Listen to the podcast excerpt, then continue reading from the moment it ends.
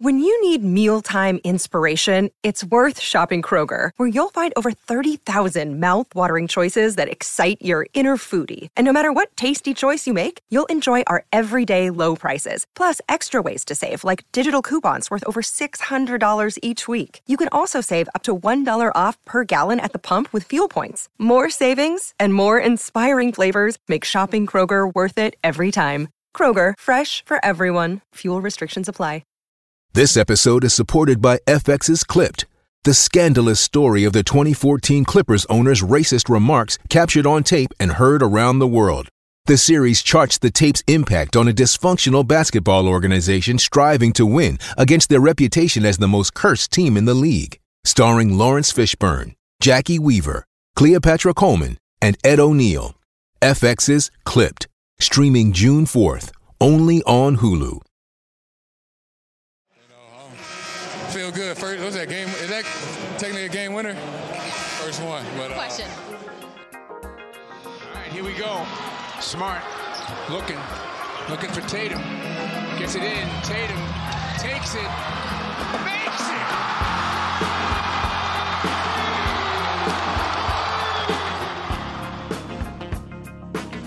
Edwards says, I am hot. Oh, man. Kemba right away. Goes baseline, sends it back out to Smart. He'll try a three. Got it. Marcus Smart is so good. Marcus Smart is so good. Smart, same spot, same result.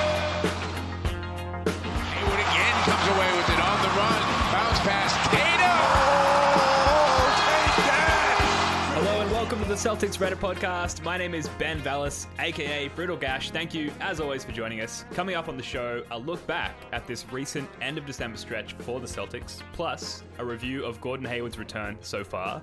Then a little bit later, a look ahead to the upcoming January schedule. And finally, with the year and the decade coming to an end, we'll get to our favorite Celtic moments of not only 2019, but of the decade. Joining me as he often does to talk about it all and so much more, Jackson, aka Rickman Lives. Jackson, what's been going on? Hey man, um, yeah, not, not a lot. It's obviously Christmas. Merry Christmas to all the um, to all the redditors out there in uh, Boston Celtics land. Uh, lovely spending time with you as always. And uh, yeah, yeah, no, things are good, man. I hope you had a good Christmas. I trust. Nice, very chill. Lots of lots of Celtics games, predominantly Celtics wins. So um, that puts me in a good mood over Christmas, which in turn makes my family happy. So uh, wins all around. Now it has been a little while since we've had one of the OGs on the podcast. Been about two weeks, so welcome back, Jackson. We've we've had some great guests on from the Celtics Reddit community over the past two weeks, but Jackson, seeing as it has been a little while, how have your feelings about the Celtics team changed, if at all, over this sort of recent stretch? Okay, so when we say changed from the last time we spoke, or Sure. So yeah. so to update everyone out there, the last time we spoke was after the back-to-back uh, losses against the Pacers and the Sixers. Sure. Okay. Um, so obviously those two losses sucked a lot. I um, I didn't like them at all. The Pacers one, I was I was I expected we'd drop one of them, and I thought the Pacers were t- typically a bit of a sticky team for us, particularly when we're on the road. So there was no problem with that in particular. But um, the Philly loss really hurt. So I don't know. It, it's hard to separate your feelings from like a bit of recency bias, particularly after a loss. So I was starting to think to myself, eh, like maybe we should be really like contemplating something more in the line of like the third or the fourth seed um, rather than the second, let alone the first. So Sure. I don't know if I was like how strongly I was feeling that, but then obviously every game since then, um, probably up until the Toronto game yesterday, um, was just exceptional. Like you know, you taking into account that we didn't have Hayward for a lot of it, we didn't have Smart for pretty much all of it. Um, Jaylen Brown's performance, Tatum's performance, um, it, it re- inspired a lot of optimism, and I was starting to think to myself, "Eh, maybe the one seed's back on here. Um, and to a degree, I still think it is, but um, I think losing to Toronto hurt, particularly particularly after beating them so recently, just a few days ago on their home court. They get us back again. It kind of feels like that was sort of for nothing now. But um, I don't know. I'm I'm still feeling like we're probably the second best team in the East. Um, Sure. And that's probably the second yeah, best team and, in the East. and that's probably where I'm standing at the moment. Yeah, yeah. I don't know how I felt at the time, but I'm definitely I'm definitely second for the Celtics at the moment. What about you? Yeah. Well, first on the Toronto game, like you touched on it a, a second ago, they lost today to the OKC Thunder, which is validating, right? Like Yeah. a Identical a back-to-back. circumstances. Yep. Yeah, 100%. exactly. Yeah. So that was nice to see, and it kind of validates our position losing to them uh, a couple of days ago. And j- just quickly on that game, we're not going to break down that game. I think it was just one of those nights for the Celtics. I, totally. I didn't walk away from that feeling particularly concerned or alarmed on, on any fronts. Um, uh, maybe Hayward was a little tentative in the first half, and even though he's still not hitting many of his shots, he did come out strong in the second half uh, in terms of his aggressiveness. So that was good to see. So on to the next one. Yeah, I'm. Um, yeah, I'm not reading too much into it at all because second night of a back to back. Even though we are at home, um, Toronto looked a much fresher team. They looked way more up for it. We just missed so many layups and so many just shots that just have been falling so like almost like reliably over mm. the hmm. past like couple weeks. So when they weren't going in, you just start to think to yourself, "Oh man, it's not going to be one of those nights." And Toronto, like even down, um, you know, three very key and arguably their best player, um, just played like champions really, and they just confirmed to me that like they they're to be not to be reckoned with, um, you know, lightly. They're a very very good team, and they want to defend um the title. So yeah, it was one of those nights. Hurt a little bit, but um, you know, given the circumstances of how Toronto lost today, I don't think anyone should be losing any sleep over it, and I don't think, the, particularly the players, won't be either.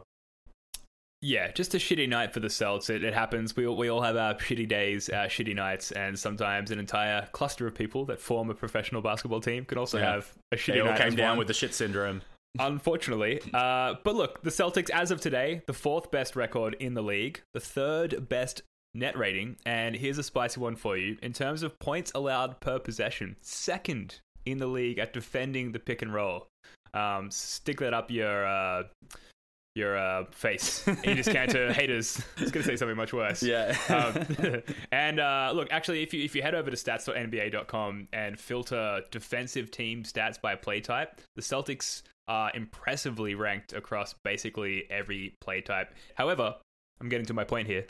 in the past two weeks, five and one, the second best net rating behind Milwaukee, of course, in the league, leading the league in rebounding, which wow. throughout the decade, yeah. I, I, don't know if we've ever had that luxury of leading the league in, in rebounding. Um, and here we are. Yeah, it's, it's insane. I would I would say we owe eighty percent, if not more, of that to just one Enes Kanter. To be perfectly honest, I mean, uh-huh. I know he's not out there all the time. Like he is a bit of a liability on uh, defense still, although he's not as bad as I thought he would be. Um, when it comes to second chance points um, and just you know being there, he doesn't so much get a lot of rebounds and bring him down, restart the play. So many of them are just like two or three tips at the bucket, and then on the third attempt it goes in. So um, I don't call it that. Counts. yeah, I wouldn't say it's particularly stat padding or anything like that, but like you know he's there to keep the play um, alive, and uh, particularly in this last month, it's been noticeable. Because um, yeah, I didn't have high hopes for Kanter, and I still think he's by far he's far and away like from my most important player. But there are nights when he's really, really handy, and I think we probably would have lost a couple more games um, without his rebounding. I think this month even in particular. So um, yeah, no, I'm happy to see where how he's going, particularly in that department. Yeah, definitely a huge improvement, and the fact that it doesn't seem to be detracting overall from our pick and roll defense, which which is a huge concern with with Kanter going in. That's a really good sign. Definitely something that I've been uh, surprised over over the past two weeks. Something that's maybe altered my perception of, of where this team can go, given that that hasn't been a glaring hole for us. Mm. Um, the other thing, and it's crazy that we've gone you know six minutes without mentioning this, uh, the Jays, Jaylen both averaging yeah. about 24 points per game each. I think Jaylen is averaging 57% from the field. Tatum is averaging 47% from the field. It looks like over the past couple of weeks, Jaylen's also shooting 57% from mm-hmm. three, yeah. which is nuts. His efficiency. It feels like um, it too. Yeah, and yeah. just the, the fact that um you know the concerns around Tatum have been his lack of efficiency. Um, it's sort of patched up by this incredible efficiency by by Jaylen Brown, and as a two piece, like they just fit together yeah. perfectly. And there's this sort of underlying notion of it's like a calming, comforting, like everything's gonna be okay. Even if this season doesn't work out, like we've got those guys kind of locked up and they're young and they're talented. Um, it's just you know in that sense um, beyond the scope of the season, the, everything feels good. Yeah, how else to put it. no, no, you're right. You know, I keep coming back that that um, brilliant um, uh, Jaylen Brown is Scorpion and T- Jayson Tatum is uh, is uh, Sub Zero Fire. It's gonna catch on. Yeah, it, that that keeps on. coming to mind. Like particularly when you talked about efficiency. You know, Jaylen's been crazy efficient. He said he shoots fifty percent, seven percent from threes. It feels like it's higher than that, probably barring the Raptors game uh, yesterday. But um, every time he takes a, a, shot, I just feel like it's going in. And Tatum, maybe not so much, but you know he's had now a couple of periods. Uh, I think it was Charlotte was the first one where he just went ape in the in the fourth quarter. It was with 24 points or something he scored. And then I think there was even a period of stretch in the Cleveland game where he just it didn't seem like he could miss either. So he gets like ultra hot for a little while, and it seems like we're actually willing to give him the ball and like take control or be like just be the guy when he's hot as well. So I like that. I like that we don't do it all the time, but I like that like when it's apparent that he's on, he gets fed. So I, I want to see that continue more. So yeah, like the duality of having, you know, even if Tatum is inefficient, the fact that he can get hot and we, you know, he he, he does versus Jaylen's overall just really reliable, really consistent um, game. Um, yeah, it, it's like I don't think it's sustainable, particularly in like long stretches. I think we'll probably go away, come back a little bit over the season, but it feels like it's looking Sure. at the future. It feels like this is what we can expect, like night in, night out, maybe in like two or three seasons time for them. They're so young, like it gets beaten to death, but they're just they're, they're babies and they're already this good and they're going to grow together. And it's just it's just really exciting. Yeah, it's it's very exciting, and it's also like our NBA uh, NBA Reddit has not always been a welcoming place for the average or any any Celtics fan, and there's this love for the Jays that's sort of happening at the moment that it seems to be universal. Uh, I guess because of the organic nature and how the Jays were acquired, you know, through the draft and then some player development, it's actually really nice. And like, you can't, you know, if you're a self-respecting, even semi-informed NBA fan, you're aware of that, and people are sort of all sharing in that love for the Jays, no matter their their team allegiance, which is really good. I do have to correct myself very quickly. Jaylen Brown, forty seven percent from three over the past two weeks, not 57 percent. That was actually uh, Grant Williams. It feels like Psych. 47. It feels much higher than 47, but it's not.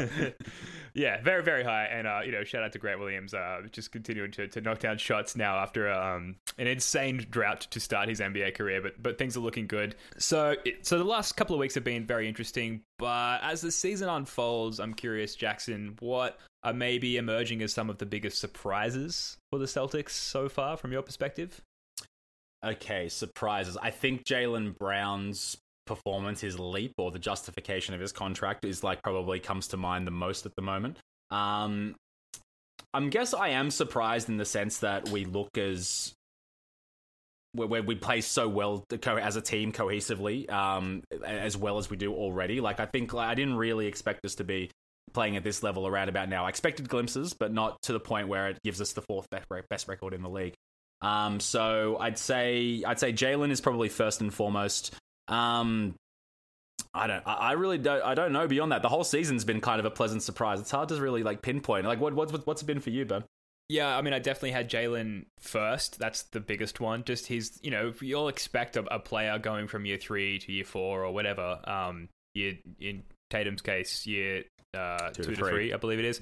Um, you'll expect them to make a jump, and that's why they often are out of the running for most improved player because it's expected of them.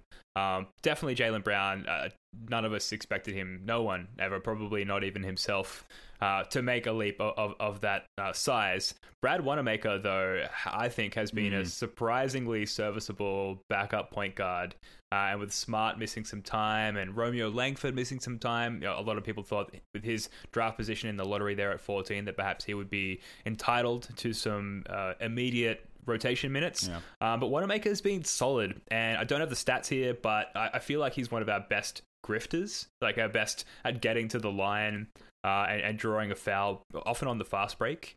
Um, very, very surprisingly impressed with Brad Wanamaker. Yeah. I wasn't expecting to feel that way. I think he's our best free throw shooter as well for Yeah, percentage. Yeah, too. I thought he would be like one of Brad's sort of success stories. He tends to do that to a lot of like you know unfancied players. I thought last season that it was actually going to be Brad Wanamaker was going to come in and be a really competent, really surprising backup point guard. Didn't really happen for a lot of reasons because a we had Terry Rozier and b we were just pretty like bang average overall. But this season, no, you're 100 percent right. He's he's uh, he's taken that um that backup guard role on really really well. Um, you know, solid, not spectacular, reliable um good free throw shooter. Yeah like i don't i don't feel any anxiety. I don't feel like oh shit here we go. Like how i felt like when you know mr roger was was uh, deputizing uh, last season. Uh, yeah no he's, he's a calming influence. And he's he's the oldest guy on the team too. So he probably brings that almost like al horford father figureness to Yeah. the team in a, in a light way i guess. He's our savvy veteran. Uh, I, I have to put Kanter and Romeo Langford down as a recent surprises. It, it's Fair, really yeah. it comes back to why we're talking about this this past two week stretch, which uh, you know five and one. It, it's been it's been a successful stretch for the Celtics. A lot of that has had to do with Enes Kanter, less so Romeo Langford, uh, but the surprising elements from each of them come from their impacts off the bench. Romeo with his surprisingly uh, competent defense uh, in the NBA with, with such little minutes played, uh, and Kanter with his insane ability to just out rebound anybody to get between the next biggest defender and the and the bucket on either the offensive end or the defensive end and just snatch all of those rebounds, creating so many second chance points or at least second chance opportunities for the Celts. Um, and just generally not being like fucking terrible on the defensive end. That has also been very surprising. Yeah. hasn't been great. Don't get me wrong, but he hasn't been so bad. So that's that's No. been really nice you, to see. You get reminded once, twice a game, like, oh shit, that's right. He's he's not that great at defense, but only like once or twice. You know, it's not like a constant thing. You don't, yeah, you don't like Yeah. dread it when he comes in. Um, I guess Theis is worth a, a shout out as well. Like, Oh, good we, call, we've yeah. always liked Daniel Theis. He's always been like a, a good guy to have around, but like the fact that he's he's taken that starting center position when I thought it was Kanter's. Um, I even had a sneaking suspicion it could be Rob Williams, but injuries, what have you. Hmm. Um, but no, he's done well to hold down that starting spot. I think his defense has been great. I think his he's a competent three point shooter. Doesn't take a lot, but like you know, he typically knocks him down. Um, just overall doing a really, really you know competent job in the center position. And like, what's briefly on Romeo Langford, I remember like just about ninety eight percent of all Celtics fans do when uh, we draft guys that you've never heard of before. You go and you watch their highlights or their scouting reports, and basically everything that I found out about Romeo Langford on the negative side seemed to be that he was disengaged on defense and he didn't really put in a lot of efforts. So I was like, okay, shit. Well, Brad's not really going to like that. Um, but I'm not seeing that at all so far. He seems to get a block every game, and he's only in like for about like four or five minutes, so thereabouts. So, um, and the fact that he's come back from an injury without featuring at all, and now he's actually getting minutes like straight away, it doesn't feel like he's being forced in there. It feels like he's actually earned them, or they believe in him enough to to um to, you know to hang with uh, with the crew there. So um yeah, no, I'm definitely surprised by uh, by Romeo as well. Yeah, and sure, he's a lottery pick, but his role on this very deep Celtics team is only ever going to be, at least for this year, come in and defend your ass off for five minutes while players who are much more important than you can rest. Yeah. Like that, that's going to be it, barring injuries. Uh, and he's owning that role. You know, he's he's not stepping outside of, of his lane, if you will, um, and he's just killing it. So it's really, really good to see. I, I want to get to some quick Reddit shout outs before we move on to some Hayward talk. User LeetSpeak posted a tweet by Keith Smith stating that for the first time since November 9th, the Celtics will have had. This is now past tense. I'm doing the conversion live. The Celtics will have had Kemba, Gordo, and Marcus Smart available for the same game, which is kind of nuts and sad because it's like how good could things have been, Yeah. and yet things have been great. Um, and then we lost. We lost the game, uh, which is very unfortunate. I think the overriding factors was a the back to back. B, it was Smart's first game back, and he was on a minutes restriction. And like everyone kept saying, like my definition of my computer screen wasn't good enough, but they kept talking about how his eyes still looked off. And I don't know if they were like speaking like metaphorically, like he's got the eye, like he really wants to, you know, he's ready to kill, or whether his eyes actually looked a bit fucked up because he had like a serious eye infection.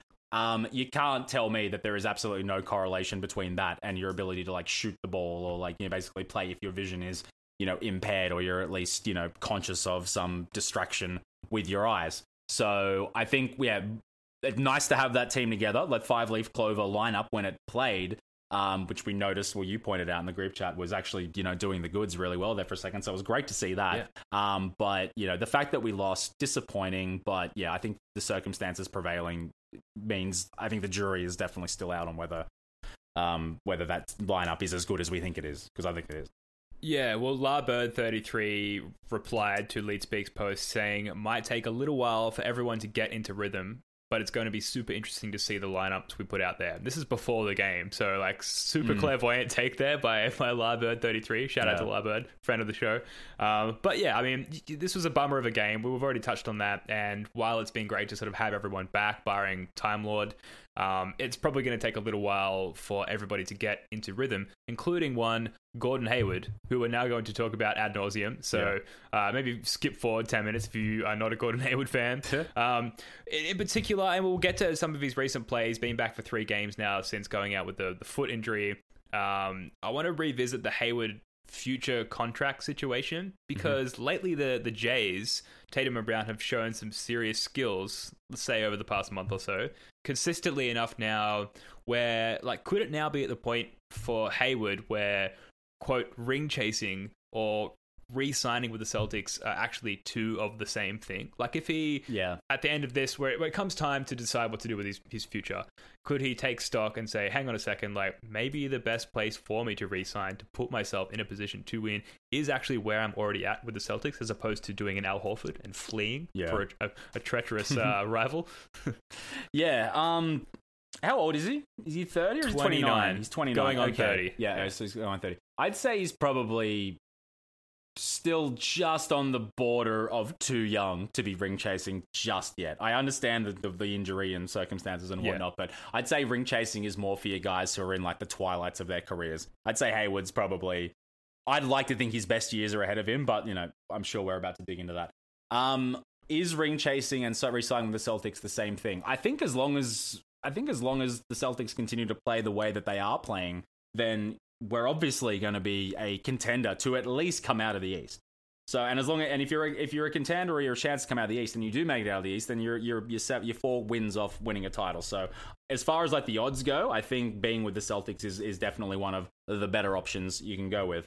Um, now, if he doesn't want to go with the Celtics, if he wants to go somewhere else, um, and you know lend his talents to a contender in the West or even in the East, um, is he going to get how much money is he going to get? Is he going to get the money that he's after? Is he realistically changing his expectations depending on his play and things of that nature? So um, that's got a lot to come into factor. Um, is he actually all right? Is his foot the nerve damage thing that we've all read about and we're all starting to like have night terrors about? Just yeah. is it or is that just me? Um, no, I'm yeah. waking up sweating every, yeah, every night at the moment.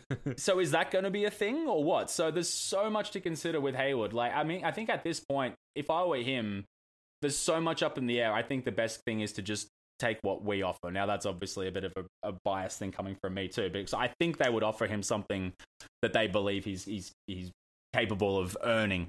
So, like same with Jaylen Brown, you know, they will pay him accordingly. But yeah, you got to wonder where his head's at. I think cell time with the Celtics is the best is the best option, just from from what I can put myself in his shoes. But I don't know. What do you think, man?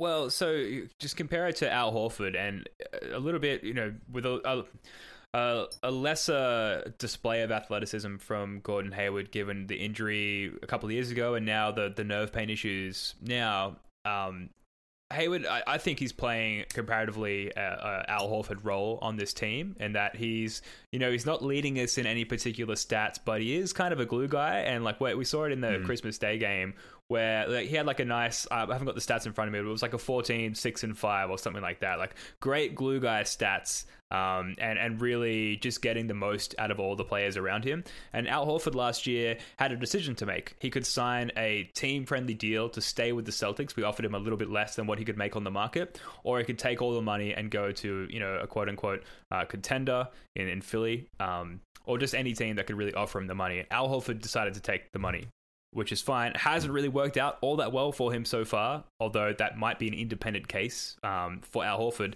But now, one year later, it's going to be the case where, where Gordon Hayward is faced with a, a similar position and he can go, you know, almost anywhere with cap space and, and sign another max contract, or he can take a little bit less and stay with a Celtics team that seems to have some momentum in the right direction, seems to have an upward trajectory with good, talented young players, and contend for a championship for possibly a very long time. I have to be honest. Uh, I have never faced uh, a situation in my life where I've had to decide to choose between twelve million and eighteen million dollars yeah, yeah, for, for an NBA championship.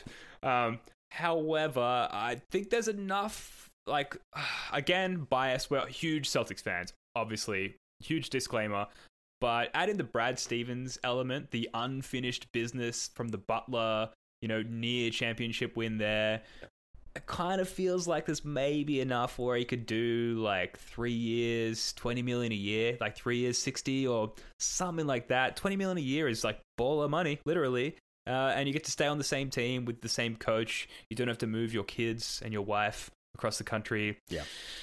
And yeah, like you said, his best years hopefully are ahead of him because uh, unfortunately, as we've been able to watch him come back from this injury, it's been really fun to watch him hit all of these milestones. But then, unfortunately, there's been a few hiccups on the way, a few speed bumps where he's had the hand and the foot again, and like we haven't really seen him have a real opportunity palmed to in like face. Thought he broke his nose for a second. Remember yeah, that? yeah, yeah. He just has the worst luck, and we, we haven't really had this really nice long stretch of just like here's what this team looks like with Gordon Hayward, and here's what Gordon Hayward looks like with this team. And he might have to re-sign with us for us to get that sample size because it, it might not happen. But Yeah. Um, briefly on the Horford thing, I think that was a case where the money and the ring chasing kind of married up because I think as much as we don't like to admit it, like Philly is, is right there with us in terms of like coming out of the East. So I think in that situation, yeah, I know, I know. no, no, I agree. In that in that situation, I think it made sense. And I, I didn't um didn't we call him like after he told Philadelphia yes, and we were like, actually, we, we figured it out. We can actually offer you something. And he's like, oh, I've already told him yes. I can't. think sorry. so, Uh, yeah. maybe some version of that happened, but I mean, Yeah. I think his mind was made up anyway. I think if Horford like had the power of hindsight, which you know, obviously. If everyone had things would be very different, but I think if he, if I think if he could see how this Celtics team would be without him, he probably would have stayed. He probably would have stayed. I don't think like anyone could have think so. anticipated like with the upgrade, the, the yeah, the, the upgrade. Let's just put it like how it is. Would have Mm-hmm. been as significant as it has been to last season. Um, but as far as Hayward is concerned, yeah, look, um, I don't know real like off the top of my head, I can't think of anywhere that would that that he would. I mean, everyone could use a, a great glue guy, like you said, that used to be you know fantastic and still potentially could be. Like he, we did see flashes of it. That's that uh, that Cavs game when in Cleveland from earlier this year, where like it, he had that like you know the first player since Wilt Chamberlain to do X record, Yep. which was amazing. Um, so uh, yeah, look, I hope he stays. If someone wants to offer him crazy money, which I think someone might be prepared to to take a punt on, he might have to consider it. But yeah, I think I think the Brad Stevens thing, the the the fact his family settled here, he's a family guy. Um, I think that will probably pay, come into a factor, and he's got to be excited by what he sees from Jaylen and uh, from from uh, the Jays. You know, because I mean they're not going anywhere for a little while. So I think if he feels like you know it's a, wor- a, a ride worth staying on, I think he will. I hope he will. Yeah, and I feel like the only team that he would truly consider leaving for would be the Pacers, Indiana, and I think Mm, they're all true. capped out with their, you know, their dual big men and Oladipo and, and now Brogdon as well on a on a larger contract. Um, so that's not going to happen. Very likely, very unlikely rather. Um, but it's going to be interesting to see, and I, I just hope between now and when it comes time to deal with all of that, that we've seen enough of Hayward and Hayward's seen enough of us as a healthy basketball player, where like the two parties can make an informed decision. Because I Mm. don't feel like, you know, all the time that he's been here now, like we're, we're still not there. And that's the most frustrating part. Absolutely. Obviously, he came back on Christmas Day and he looked great, and a lot of people were like, "See, I told you Gordon Hayward was the best player on the Celtics." And then he had two back-to-back shitty games, uh, culminating in, in the loss to Toronto yesterday. A lot of people were immediately talking about trading Hayward again and how it was a terrible contract and all this sort of anti-Hayward talk. User Marquise James replied to all of those haters and said, "We aren't going to go undefeated every single game or the entire season. So stop with the bad takes, please. It's it's literally one loss." Um, and I, I think there's a lot of merit to that. We just need to allow not only Gordon Hayward but Marcus Smart to to get back in rhythm, right, and then Yeah. make a judgment. Yeah, it's it- too early. Yeah, yeah, absolutely, absolutely. So let's talk about the Eastern Conference standings thus far. Obviously, Milwaukee are, are front runners to to finish with the first seed. They're, they're still quite a ways ahead of the rest of us. Uh, the Celtics have dropped down to the, the third seed after the loss to the Raptors the other day. So Miami hold that two spot now. At four, we've got Toronto, then Philly, Indiana, and then Brooklyn and sneaky Orlando there in the in the eighth seed. Talking around that, that's sort of the top half of, of the standings there for the East. Do we want the Bucks to falter, or do we want them to completely seize the number one seed to the detriment of our opponents? Like, do you know what I mean when I'm asking that? I think I do. Yeah, like, would you rather Milwaukee sew up the one seed, take care of our opponents, you know, in the meantime, and make it a little bit cushier for us to get the second seed? Sure. Um, I, I think realistically, I don't think Milwaukee's going to lose a lot of games. To be honest, like they haven't had Giannis the last couple games, and they've just, just blitzed.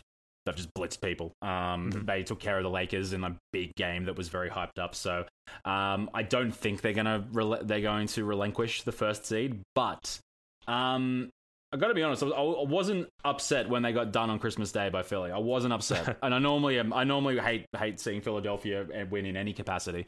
So that you knew that was a that was a um there was a reason behind that. I, I wouldn't mind seeing Milwaukee peg back a little bit, even if that opens up the field behind us, even if it makes you know it, puts some more teams on our trail. Because I think at the moment the the two, three, four seeds are really up for grabs. It's very congested in there. So if Milwaukee was to be pegged back a bit, it's still going to be congested. But now that first seed is also available. And I think the first seed is very is, is going to be super important because I, I, we saw what we had two seasons ago, and a lot can change over two seasons. But we saw what we had with it two seasons ago, and we saw what we had with it without it last season to a, a, a team like Milwaukee, right? Yeah, yeah. So I think I think Milwaukee can go anywhere in a series and win. I think Toronto can probably go anywhere in a series and win. I don't think we we quite can do that yet. I'd put Miami in there as well. Philadelphia's an anomaly. I have no idea. They might switch on for the playoffs. They might not but I think the higher we can get, including the first seed, the better. So I would rather see Milwaukee shake a little bit and get that more that get first seed and be more gettable. Obviously, the proviso has to be that we play well and win as well. It's not going to mean get the second. It's not going to mean yeah. shit if we if we just if we start playing badly as well. But if we can maintain our pace, maybe uh, let's what we've done the last ten games, seven and 3 we mm-hmm. can keep that up. And just hope Milwaukee just starts to to to um, you know shake a little bit, fall off a little bit. I think we should try and take that first seed. Yeah. Yeah, and I think the Bucks are so much more dependent on their top one player, right? Like they're so much more dependent on on Giannis, who is fantastic, obviously. Um, than we are. Like we're much deeper, and so if we can focus on being healthy at the right time in the postseason, um, that uh, it's more of a luxury for us, I suppose, because we can deal with some casualties along the way, yeah. as we as we've been doing so far if Milwaukee are going to push forward and hold on, hold on to this one seed, um, that comes with the risk of something happening to to Giannis, if not like an acute injury, then just like a general wear and tear that affects him uh, come playoff time as he starts to get a little bit older, even though he's still quite young. Mm. If that makes sense.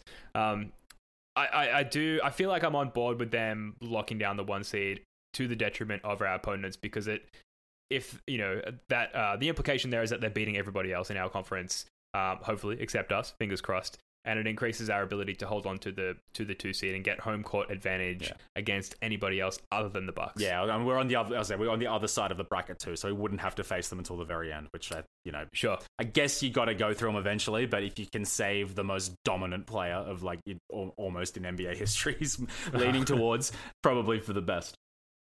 Yeah, well, I mean, uh, looking at Toronto and Philly, um, while Philly have been pretty successful against us so far this season, I, I feel like you could decide a series against either of those two teams based on who has home court. Like they're they're pretty even, mm. really, end to end. Whereas Milwaukee, you're gonna have to come up with something else. Like it doesn't matter if you've got home court advantage or not. They're so good that you, you're gonna need to find another way to beat them. Yeah. So I guess that sort of affirms the the push for the second seed. If that yeah, makes any sense. It does. It does. Yeah. And like, look, obviously everyone wants to be the one seed and win the title. That that goes without saying. It, it's more like realistically, what do you expect where we are versus where the rest of the teams are? And like, if you if you if you said to me right now, we're going to stop the season, you're going to be the second seed, would you take it? Yeah, absolutely, absolutely would. Totally. Yep. Yeah.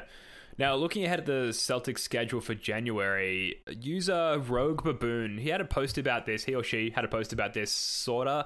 Uh, it went up after the loss to the Raps. The post is titled Our First Double Digit Loss Since Opening Night and a Look Ahead. And it outlines some of the more difficult parts of the January schedule, like Sixers uh, in Philadelphia, the Bucks in Milwaukee, uh, we've got the Lakers, the Sixers again, the Rockets in Houston, and the Clippers at home. Uh, those are some difficult games, but what that user does not mention is that of the very many games that we have in January, what I've got it here 17 games in January, 13 of them against sub 500 teams. Mm. Like if you look ahead at the next week, we've got the Hornets, the Hawks, the Bulls, the Wizards, and the Spurs before then going up against Philly, unfortunately, but then back to like the Pelicans, the Bulls, and the Pistons again. Yeah. Like we've got unfortunately a few difficult matchups this month, but really realistically, like we could come out with like 14 wins against these very terrible teams.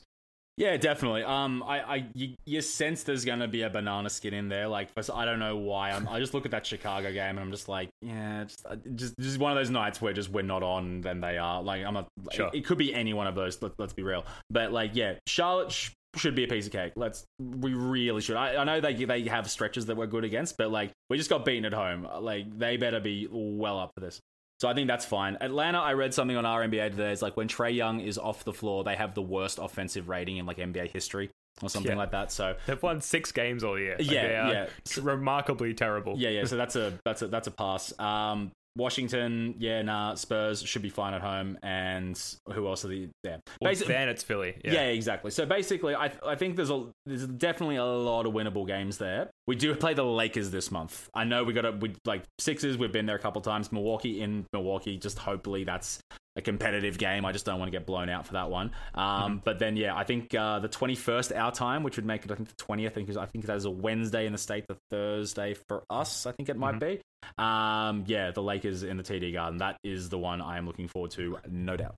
Oh, yes. Yeah. And regardless of seeding, regardless of what's going on this season, that is just like a, a series within a series. You know, we may It's not the see them again this year. It's LeBron. It's AD post the whole AD uh, uh, trade shit. Uh, yeah, I, I can't wait. It's going to be so good. yeah, I'm glad we're seeing them at home. Gives us maybe a slight, uh, slightly better, better chance to win against what it has been a, a pretty good. I'm sorry to say, uh, Lakers team so far. Yeah. Now, the year 2019 is about to end, so I want to get into the top moments or two of 2019 for the Celtics and all their fans, us the fans. Now, in within the calendar year of, of 2019, that has encapsulated one and a half seasons, so that doesn't necessarily have to come from the season thus far. Jackson, I throw to you now. Best moments 2019, huh? All right. Um, I remember the first game one against the Bucks on the road, and we just made them look silly. And I remember thinking, "Oh shit, we've, we've done it. We've, we've clicked." Al Horford, 20 points, 11 rebounds, three assists, and all smiles for the Sage veteran. They outscore Milwaukee 60 to 40 in the second half. we finally sorted it out. We're ready to go. And then being brought back to Earth um, horribly over the course of the next week. So that came to mind, but I'm probably going to get rid of that. Um, man, the it's it was recent and it's not the sexiest game, but I remember when we went to San Antonio about a month and a half ago, or whatever it was, and just dominated this team that we traditionally had such issue with. I know the Spurs are nowhere near the team that they used to be, but I remember that Rob Williams alley oop. I remember Oh yeah. um, just, just, just, just, just dominating them. Grant Williams also getting dirty. Back come the Celtics. Devontae Green going up high and coming down hard. Jayson Tatum showing off the visit. And that's where the moment that I thought, I know Hayward got injured that game, so that was a little like, oh shit. But I remember after that game, just thinking to myself, like, yeah, like we're we're a proper team here. I think I might be maybe confusing like reading Bill Simmons' tweet and getting the same the same thing because that was a thing as well too. But I remember just this season alone, like that was great. As far as like the last, like probably the the the front end of 2019 is concerned, like I mean, I know I mentioned the Bucks thing, but it really wasn't that many, man. I think I'm just gonna go with those two for 2019. to be honest, yeah. yeah. Actually, no, no, I got one. I got one. Um, uh, Tacko Fall's, uh, first. Oh, uh, yeah. game in the garden. It was only like a week Oh, yeah. ago. That was Yeah. definitely a highlight. That that might pop back up in our moments of the decade. Yeah, in, in a moment. Yeah, We'll- sorry, you we'll were saving that, weren't you? It's right, it's right up there. Uh, yeah, I, I I had Hayward's thirty whatever points against the Warriors last year. Ah, yep. Like the plane ride game where like that happened, Yeah. and like yeah, you mentioned it, but last season was so many moments of like oh like they figured it out Yeah. like you know teething issues whatever now now this team who on paper just looks so amazing of course they're going to figure it out Yeah. and that to me after already so many instances of, of that um, epiphany throughout the season that was the one where i was like oh these guys they fucking got it in the bag now that Yeah. warriors game absolutely blew them out on their home court in oracle 30 points from hayward the plane ride Kyrie apologized to all the players on the team. All the like that hugs. shit is Yeah. it. Yeah. And then I had uh, sweeping the Pacers in round one and and the follow up game one against the Bucks. Yeah. I was like, It's a good five game stretch. Yeah. S- Yeah, That Celtics in five Yeah. against the Bucks. So I had it all written down. It was good to go. But um, yeah, we all know what happened there. From this season, everything right? Sure. Cam- Kemba not? Walker smiling, Marcus Smart's D-boy campaign, Hayward looking like a Gordon Hayward, the high character rookies that we drafted, the winning, the winning of games. Yeah. So pleasant, so nice. Uh, but if I had to narrow it down to just one, it's the emergence of the Jays, like Yeah. the jump that they've made, especially Jaylen Brown. Uh, I mentioned earlier, there's this comforting underlying feeling of just like everything's gonna be fine for a while. Totally. Um, and as someone who invests so much in the Celtics, like emotionally and all of that stuff, just to, to have that sort of knowledge to fall back on during bad times or whatever is just uh, it's real nice. Uh, I feel really good about that. It's a great way to wrap up the decade uh, as a bunch of Celtics fans. So, shall we move on to the decade? Yeah, let's do. Top Celtics moments of the decade for you, Jackson. Okay, Take it away. So, in case the listeners don't know this about me, and this will probably like just nosedive my, my credibility as Celtics fan. I only really started supporting the Celtics around about 2012, I think it was. About 2009 was when like Yeah. I've learned about KG. I learned about basketball and shit like that. I was like, yeah, sweet. yeah, better late than never, mate. 2012 was when I started. I was thinking, and I remember, I remember the game. No, it was 2013. I was 2012, 2012, 2013. So back into the 2013 playoffs. We were three 0 down to the Knicks. It was it was going to be uh, KG, Pierce, and uh, uh, Rondo's last game Mhm. in uh, in the Garden. Wasn't it Rondo? No, it wasn't Rondo's last. Game. Anyway, PG and uh, Garnett and Pierce. Sorry. Sure. Um, we were getting absolutely flogged, and I was watching my mates, and I just thought, ah, shit, what are we doing here? And then we went on this 26 to 0 run. We're down like 30, 32 or thereabouts. We go on this 26 or 24 to 0 run.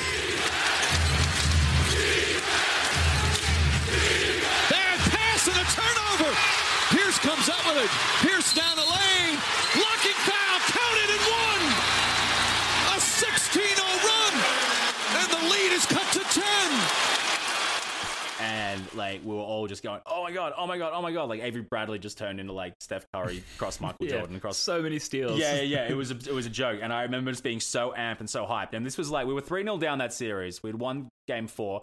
We'd I think actually we'd won the next two. If we had actually won this game, we would have gone to three three, and we're like, holy shit, like that would have like it would have been gangbusters. But like just that run there, even though we ended up losing the game, I just remember like looking back on that so fondly and thinking like, man, I was like, I'm really glad I got to watch this, particularly when you know Pierce and Garnett came off the um off the off the court too. So that comes to mind, one of my early ones. How about I got a few more? So how about I jump to you, Ben? You tell me one of yours. Yeah, I'm going to go with Ray Allen, game two of the 2010 finals. 32 points, eight threes, which at the time was a, a NBA Finals record for threes made. And since been broken by Steph Curry, who hit nine threes in game two in a win against the Cavs in 2018. Um, but that uh, the Celtics lost the first game of that series to the Lakers. Uh, that was game one in LA. Game two was going to be in LA as well. And if, if we lost that game, you know, obviously we lost the series eventually. But if we had lost, you know, back to back games to begin a final series in LA, it would have been all Pretty over. dire, yeah. Um, and Ray Allen just had the most methodical Ray Allen game I have ever seen. It's still one of my favorite games to date. Just con- like bouncing off a series of screens set by like KG and Perk and, and Glen Davis, just like pinballing his way to just total openness and Rondo, just like peak 2010 Rondo, mm. perfectly feeding him the ball all game. Three. Allen again. Another three. Six for six from downtown. Shades of Michael Jordan back in the finals. They say that. And even when he wasn't knocking down threes, he would like because the defense completely adjusted. He would up fake. First, it was Derek Fisher defending him, who we just annihilated. Then later, Kobe. He would up fake them and take sort of one dribble to the left and in from the from the pick that was set for him and shoot like a deep two. And he was just money all game, and it, it was the perfect Ray Allen game. And if anyone ever asks, you know, how did Ray Allen play? How was Ray Allen most effective? How did he get his? Show them that game because it's it's like perfect. It's so satisfying to see. Um, that's probably my top moment of the decade. Uh, the Paul Pierce three over LeBron in Game Five of the 2012 Eastern Conference Finals, where he like turned around. And there's a lot of theories as to what he said. I think he said something like "I'm so bad" or something like Yeah. that, uh, right in his face. Pierce for three. It's good. Paul Pierce from way downtown. And Boston leads by four. um, like of all the moments that encapsulate the truth, like that to me, that was like the most baller shit I've ever seen in the NBA. Oh yeah. What about you? I'm gonna I'm gonna throw back to you. Yeah, sure. Um, so I, I, a lot of like obscure moments come to mind, like bizarre ones. So like obviously there's the entire Isaiah Thomas experience. Oh, yeah. Um, probably like the probably about to be overtaken by by the Jays, but like I'd say to this point, like the premier like player of like Brad Stevens like tenure in charge of the Celtics. Um, Marcus Smart might have something to say about that, but do you know what I mean?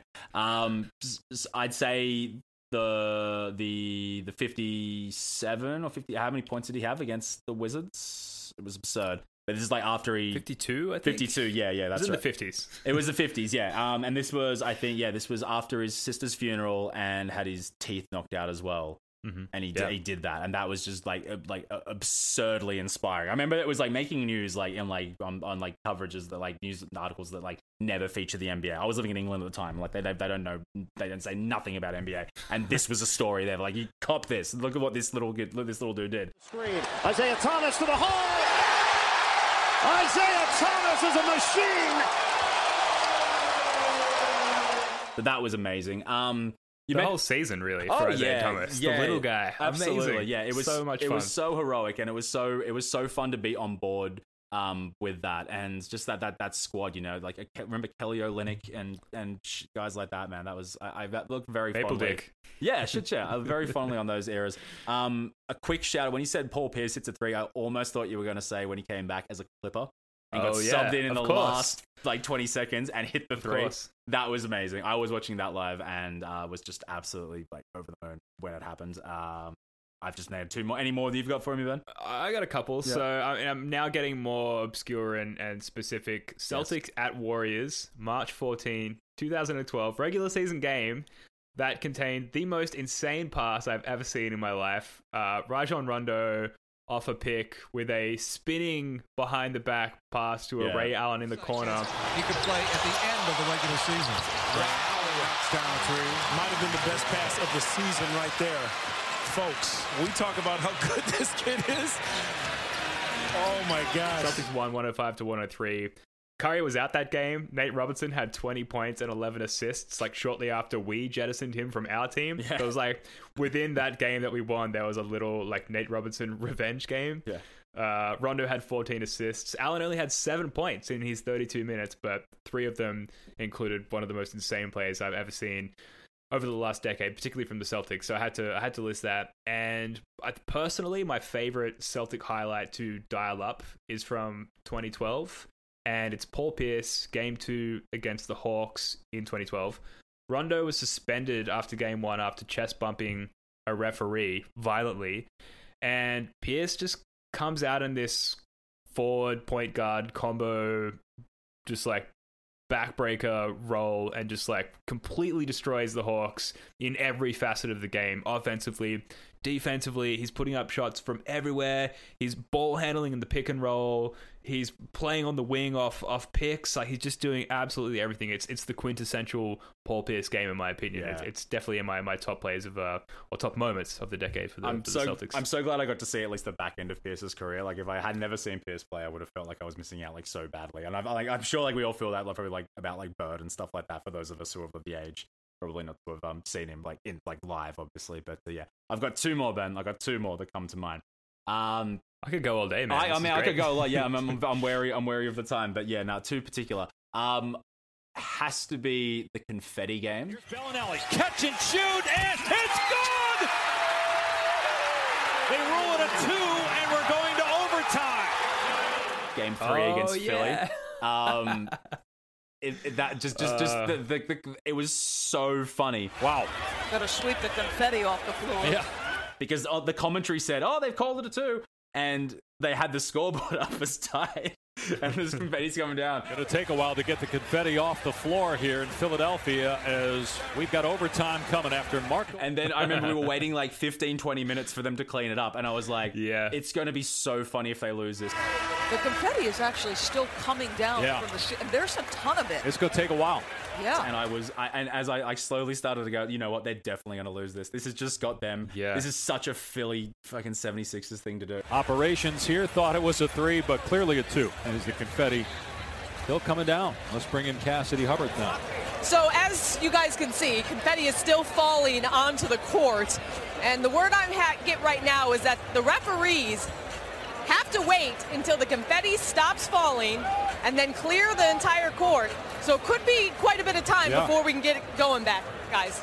Yeah, thank you, Cass. I mean, again, as Doris mentioned, you can still see it coming from the ceiling. and and the, the manner in which not only we got the basket, like I think they had the ball last and they had the shot to win the game. They turned that over. Steal. Yeah, Al w- Horford. yeah, Yeah. and then I think uh, was it Jaylen Brown who got the layup, or I can't remember. Maybe it was Uh, I know that Al got the steal. but Yeah. I, can't, I just remember Al's uh, Embiid's face trailing behind Al as he stole Yeah. the ball. and then you've got yeah, and then you've got the Belinelli two. And then I think yeah, and then they um I think Redick goes to inbound it like right at the end of the o- o- o- time overtime, and then it's stolen. I think it's picked up by Horford again. Um, or is it the no? Sorry, the inbound to to, to Horford puts us up, and then Redick's inbound gets turned over again, and they just yeah choked it away, and that effectively sealed that series. I was walking around with the biggest smile on my face for like days. I think it was one of the early days of us doing this podcast, and I think if you listen to it back, I'm just going, I'm just just kind of Yeah. laughing the whole time because I Yeah. couldn't believe it.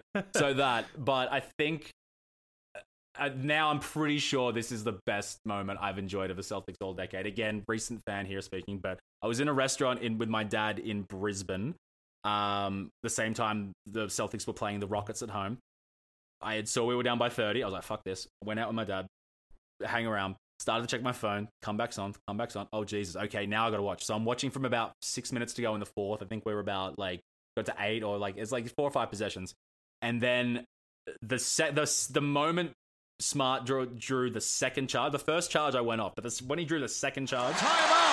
Ariza will look to throw it in in backcourt. Smart is all over Harden, who does not like it. Little pushing and shoving, and Harden knocks Smart down and is called for another foul. And on that, they lose the ball. effectively sealing the game, I, I made the biggest like just racket and just like scene in this restaurant. I didn't get told to leave or get told off or anything, but like I was watching my phone just like screaming like just look look look look what Yeah. he just did. Holy shit, that's on. Ah! Like I was just like having a full on like fit. I couldn't believe it. And it's like Yeah, it's dude. one of the best like comeback wins I've seen in any sport. Like regular season or not, like that was just so fun to watch, and I'll never forget it. So yeah, I think that's.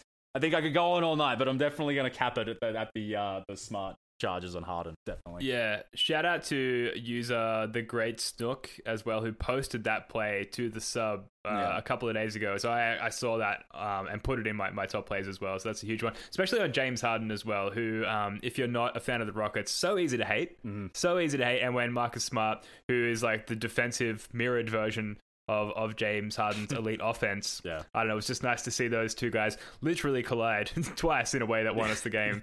Um, I want to give a shout out to Timmy on Celtics Reddit as well, Timmy093, who posts every highlight of all of these plays that we're, we're talking about uh, and more, and will hopefully continue to do so in the future for the Boston Celtics. These guys need to hire him um, because he does that better than anybody else on the Subscribe planet. to him, giving you money on Patreon. He's he's, a, he's an absolute hero. Good on you, Timmy. Yeah, absolute legend. Uh, look, so many more plays to recount, and I'm sure that there are uh, quite a few that we've missed. So please, in the comments for this episode, let us know your top plays of the decade for the Boston Celtics. I'm going to compile a list of all of these clips and, and post the ones that we discussed today uh, with the episode and then compile a bigger list once you guys have given us your feedback for, for later uh, in the year, which, uh, look, looking at the calendar, that's tomorrow. So get your feedback to us pretty quickly. All right, that's going to do it for this episode of the Celtics Reddit podcast. Thank you for joining us. Hope you have a lovely and safe New Year's celebration. And if you're at a loss for something to do, sit down and watch all of the YouTube highlights of all the plays we've just discussed, and hopefully of those that you submit in the comment section for this episode. And hey, why not go ahead and follow us on Twitter at Celtic Reddit Pod. Subscribe to the pod, rate us five stars, tell your friends, all of that lovely stuff. Jackson, thank you again, dude, for coming on. Are you getting up to much for the New Year's break? Doing anything special? Nah, man. Celtics uh, Hornets is 7 a.m. New Year's Day our time, so I gotta be rus- fresh as a daisy. for Yeah, that that's one. right. Gotta get a Um, good night's yeah, sleep. man. Yeah, man. I'll do something, but it's gonna be. I'm old, man. I'm not, not gonna get wild. Probably. Probably. Totally. I am in the same boat. The most exciting part of that period is going to be the 7 a.m. game against uh, Terry Rozier. Scary Terry. See how it goes. We'll be back in a week. Until then, go Celtics. Peace. えっ?